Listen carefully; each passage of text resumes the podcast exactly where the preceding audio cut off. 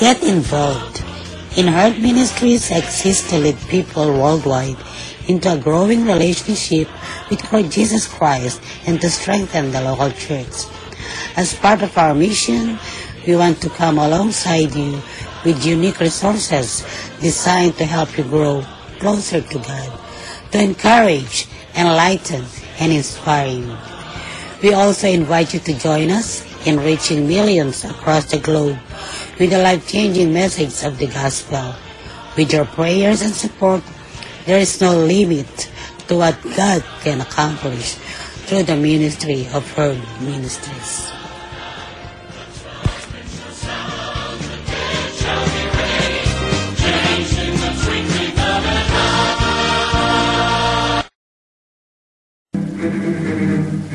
Herb Ministries Podcast Radio. Nadidinig ang inyong mga boses.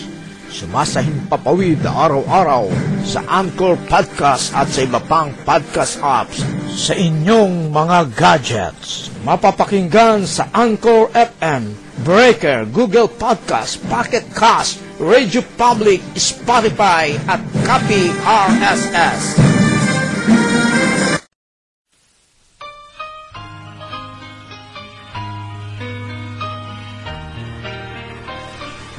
Good morning to everyone.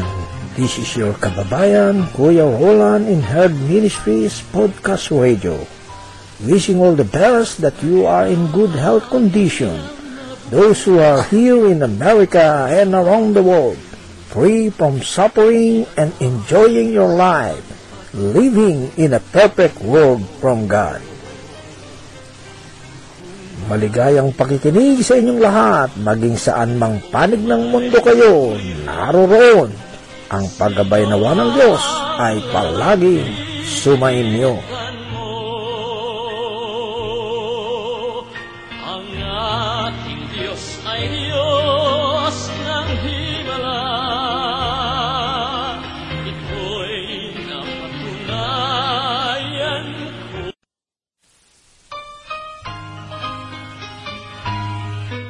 Muli nating tutunghayan, mga kaibigan, mga kapatid, mga tagapakinig, ang artikulo ni Pastor Arturo na tayo ay makinig at tayo makinabang sa biyaya na ito na ating tutunghayan sa mga sandaling ito.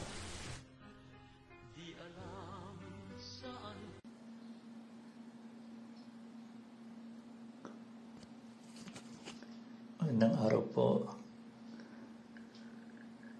Sa araw na ito, ang ating artikulo ay may pamagat na bakit natawa si Sarah, tanong ni Yahweh. Isang magandang challenge para sa akin ang pagbasa sa linggo-linggong reference readings sa leksyonary, lalo na ngayong panahon ng quarantine. Apat na references ito karaniwan, dalawang passage sa Old Testament, dalawang passages sa New Testament. Pero ang magandang challenge na tinutukoy ko dito ay yung paghanap ng link between passages. Parang hawag ito sa, mat, sa paghanap ng least common denominator or pag gusto nating i-add ang two-third plus one-fourth, halimbawa. Sinishare ko lang ito dahil nakikinabang din ako sa ganitong approach. Sa lectionary natin, for second Sunday after Pentecost, June fourteenth, meron tayong pagbasa sa Genesis eighteen, Psalms one sixteen, Matthew nine at ten, at Roma six. Sa pagbasa natin ng lectionary readings na ito, ang tinutukoy ko lang na common denominator ay yung mga common elements na pwede natin mapansin. Nasa apat na passages na yon. Minsan madaling mapansin ito or ma-observe, minsan hindi siya ganun kadali. Pero for this week, pagbulayan natin itong mga common elements na meron sa apat na passages.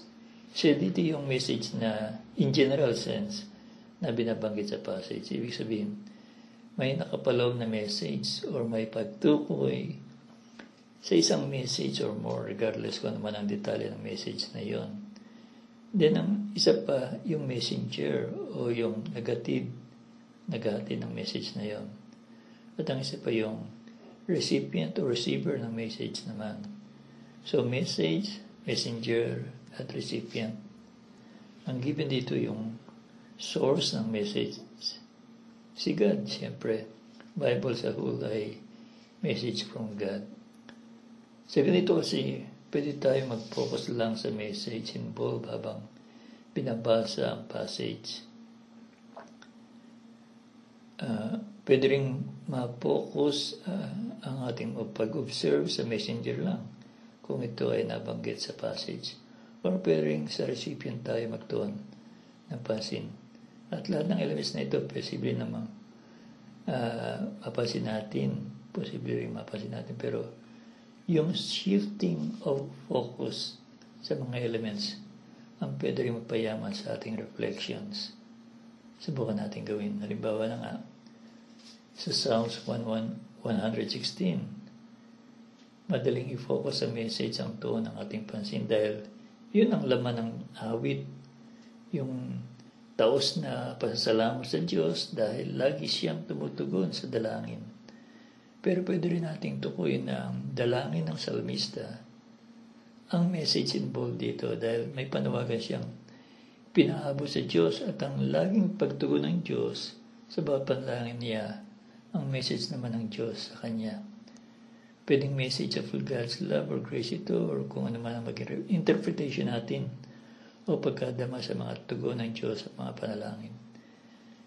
Kung babasahin natin ang nilaktawang verses ng lectionary, andun ang detalye ng mga hopeful scenario na pwedeng mapagbasihan ng laman ng mga dalangin ng salmista at ang galing ng ginawang pagtugon ng Diyos.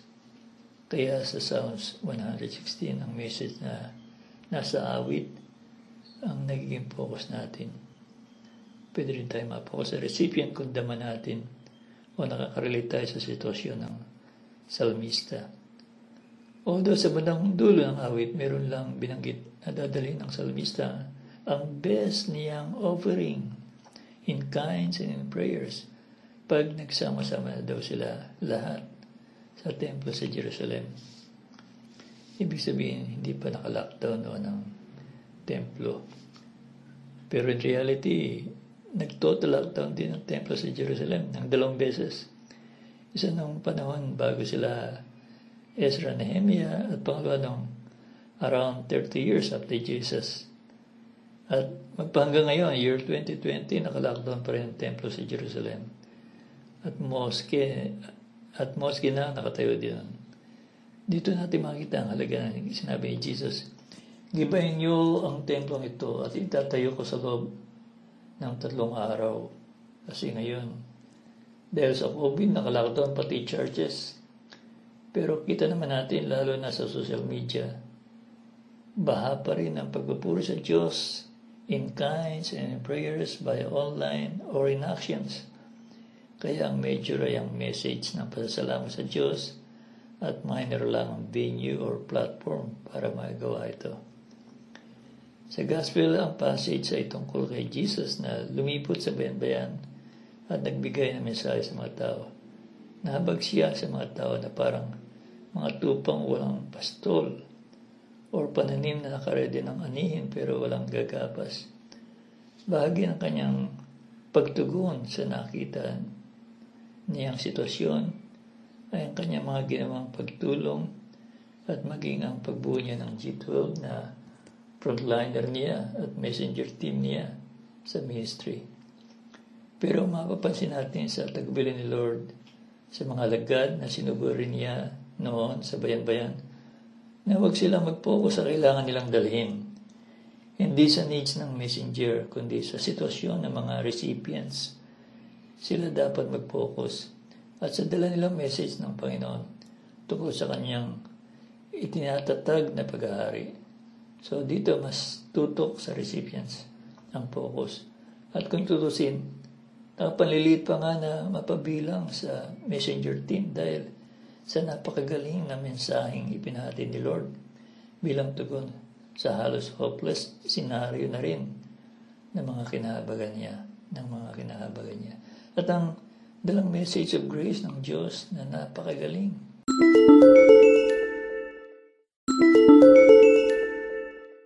O nakakagaling, nakapagpapagaling, nakakapagpalaya, physically and spiritually, ay libre lang binibigay at libre din dapat na ipamahagi. Lalong tumingkad ang kabutihan ng Diyos bilang source ng message of His most amazing grace. Nasa nitsima ng recipients o receivers ang focus. Walang ganang detalye na binanggit ang passage tungkol sa mga naging reactions nila. Kaya dito na tayo sa Genesis dumako. At ito yung basehan ng title ng ating pagbubulay ngayon.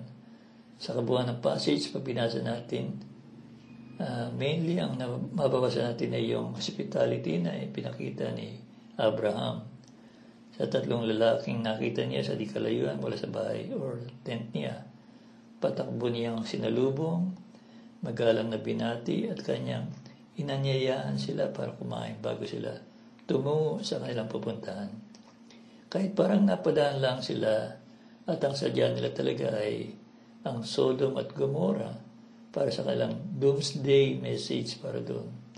Meron pa silang iniwang message para kay Abraham tungkol naman sa birthday message or sa araw ng kapanganakan ng katuparan sa pangako ng Diyos sa Kanya. Kung magpo-focus tayo sa message involved sa story, ang message, ang main message lang naman ay yung sinabi sa verse ten. Habang kumakain sila sa tabi ng tent, at tatanungin nila si Abraham, "Nasaan si Sarah?" Ang sagot ni Abraham, "Nasa tent po." At sa verse ten nga, ang sabi ng isa sa bisita, "Pagbalik ko dito next year, may anak na misis mo."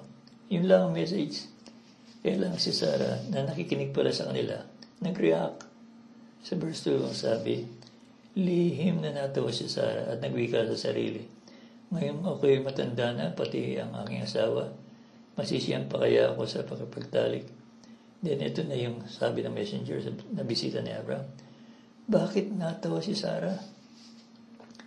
Kung sa message na yun sa verse ten, kung sa message na yun sa verse ten, ang maging focus natin, pwede rin ang maging dating ito sa atin ay isang imposibleng joke na nakakatawa. Maski si Abraham nung unan siyang sabihan na magkakaanak si Sarah, Natawa, natawa rin si, sa, si Abraham. Although harapan siyang natawa. Nasa Genesis seventeen, verse seventeen ito. Si Sarah naman dito sa passage, lihim na natawa pero ikinaila sa harapan. Sa age kasi, one hundred na si Abraham at si Sarah, ninety na.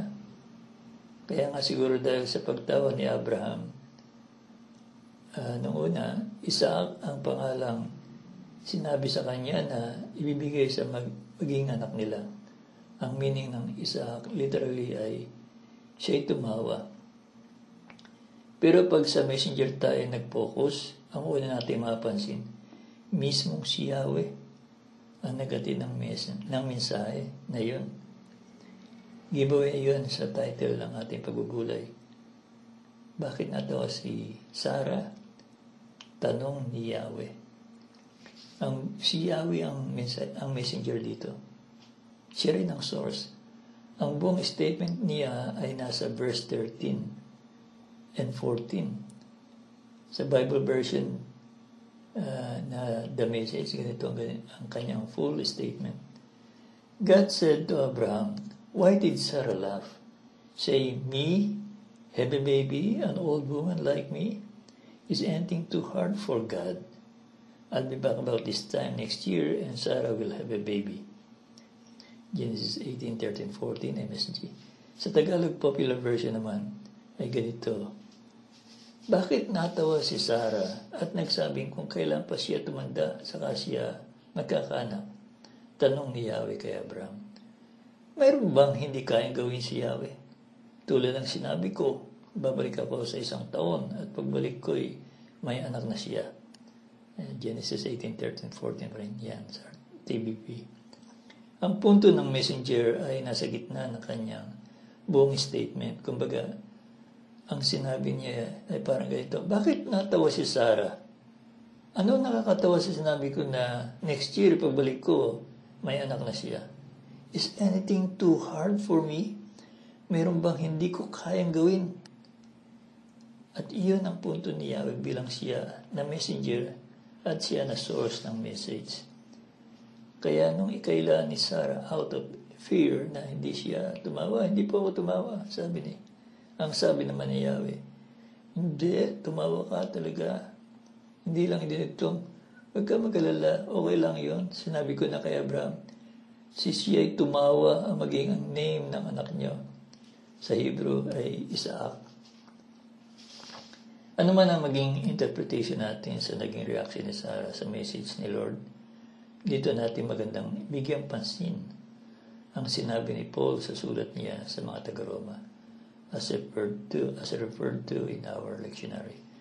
Dahil may pagkakataon na hindi gayang nabasa natin ngayon sa Genesis, sa Psalms, sa Gospel, minsan parang parang hindi good news ang dating ng message na binibigay ni Lord. Paano tayo, uh, nagre-react kung tayo ang recipient o receiver ng ganyang mensahe? Katulad ngayon sa ating panahon, ang prayer natin, mawala na, matapos na ang COVID. Paano kung COVID mismo ang message ni Lord? Paano kung tayo mismo ang nahawa nito? Paano kung tayo ang namatayan dahil dito? Sa sitwasyon natin ngayon, kahit hindi dahil sa COVID, napakahirap magkasakit o ma-hospital o mamatayan. Napakahirap. Kung ating mahalala ang Panginoong Jesucristo mismo, kanyang mga alagad, at ang mga mananampalatayang sinulat ni Apostol Pablo, at siya rin mismo, si Apostol Pablo, at marami pang iba, ay dumaan din at nakaranas ng mabibigat at mahirap na karanasan o kamatayan. Pero paano nila nakaya? Paano sila nag-react? May ganitong tinutukoy ang sulat sa mga taga-Roma na mabuting basahin na lang natin sa pagtatapos ng ating pagbubulay. Sa verses two to five ng chapter five, ganito ang nakasaad. Sa pamamagitan ng pagsampalataya kay Jesucristo, tinamasa natin ang kagandahang loob ng Diyos at tayo'y nagagalak dahil sa pag-asang tayo'y makakabahagi sa kanyang kalulatian. Hindi lamang iyan, ikinagagalak din natin ang mga kahirapang ating tinitiis dahil alam nating ito'y nagbubunga ng pagtitiyaga at ang pagtitiyaga ay nagbubunga ng katatagan at ang katatagan naman ay nagbubunga ng pag-asa at hindi tayo binibigo ng pag-asang ito sapagkat ang pag-ibig ng Diyos ay ibinuhos na sa ating mga puso sa pamamagitan ng Espiritu Santo na pinagkaloob sa atin ng Diyos. Amen. Nawa ay muli naman tayong nakinabang sa artikulo na ito na dinala ni Pastor Arturo. At muli mga kaibigan, mga kapatid, maligayang pakikinig at sa muli ay patuloy tayong makinig at sundan ang mga artikulo na ito na makatutulong sa ating pananampalataya sa Panginoon. Salamat po. Kung meron kayong nais na ipabatid sa ating programa sa Herb Ministries Podcast Radio, ay mag-email lamang kayo sa roland javier sixty-one at yahoo dot com o roland javier sixty-one at yahoo dot com. At kayo po ay aming sasagutin at pipilitin po namin na masagot ang inyong mga katanungan o mga kahilingan. Muli ay salamat po.